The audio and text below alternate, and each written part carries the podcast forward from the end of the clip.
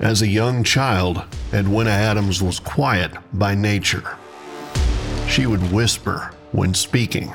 In boot camp, she was thrashed for not yelling loud enough. But when she discovered her ex husband was a con man, she started to make noise, proving you don't have to be loud to make some noise. Now Edwina's on a mission to motivate.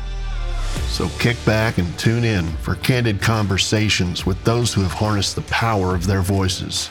Let's make some noise.